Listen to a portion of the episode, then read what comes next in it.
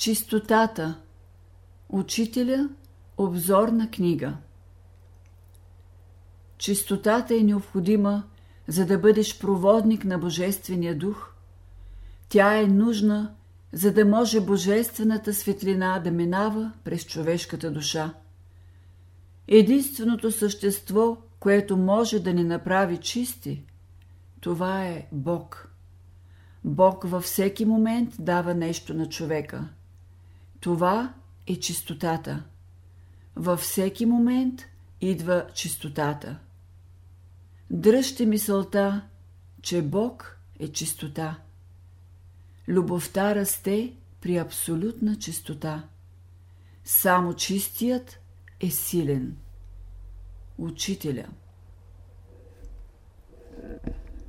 Чистотата е един от главните методи за развитие на любовта – тя е правилната, най-съкровената връзка между вечното начало и човешката душа. Учителя казва: Докато човек е чист, всеки може да го обича. Ако искате да бъдете обичани, необходима ви е чистота. Чистотата е една необходимост, за да може да се прояви във вас разумната любов. Вън от чистотата любов и разумност не могат да съществуват. Докато имам само една свещена мисъл да любя Бога и чрез тази любов да обичам всички, аз имам чистота в себе си. Живата чистота е качество на разумната любов. Ученика трябва да бъде чист, за да възприема и разбира любовта. Любовта е сила, която се развива само при чистотата.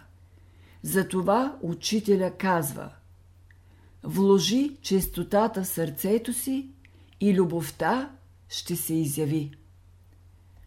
Човек трябва да си каже Аз трябва да бъда абсолютно чист в мисли, чувства и действия, за да задържа любовта. Между чистотата и любовта има тясна връзка.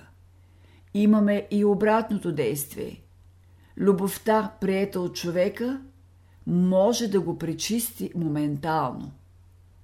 Затова учителя казва Както едно престъпление може да опорочи човека, така в един момент любовта може да го пречисти и повдигне.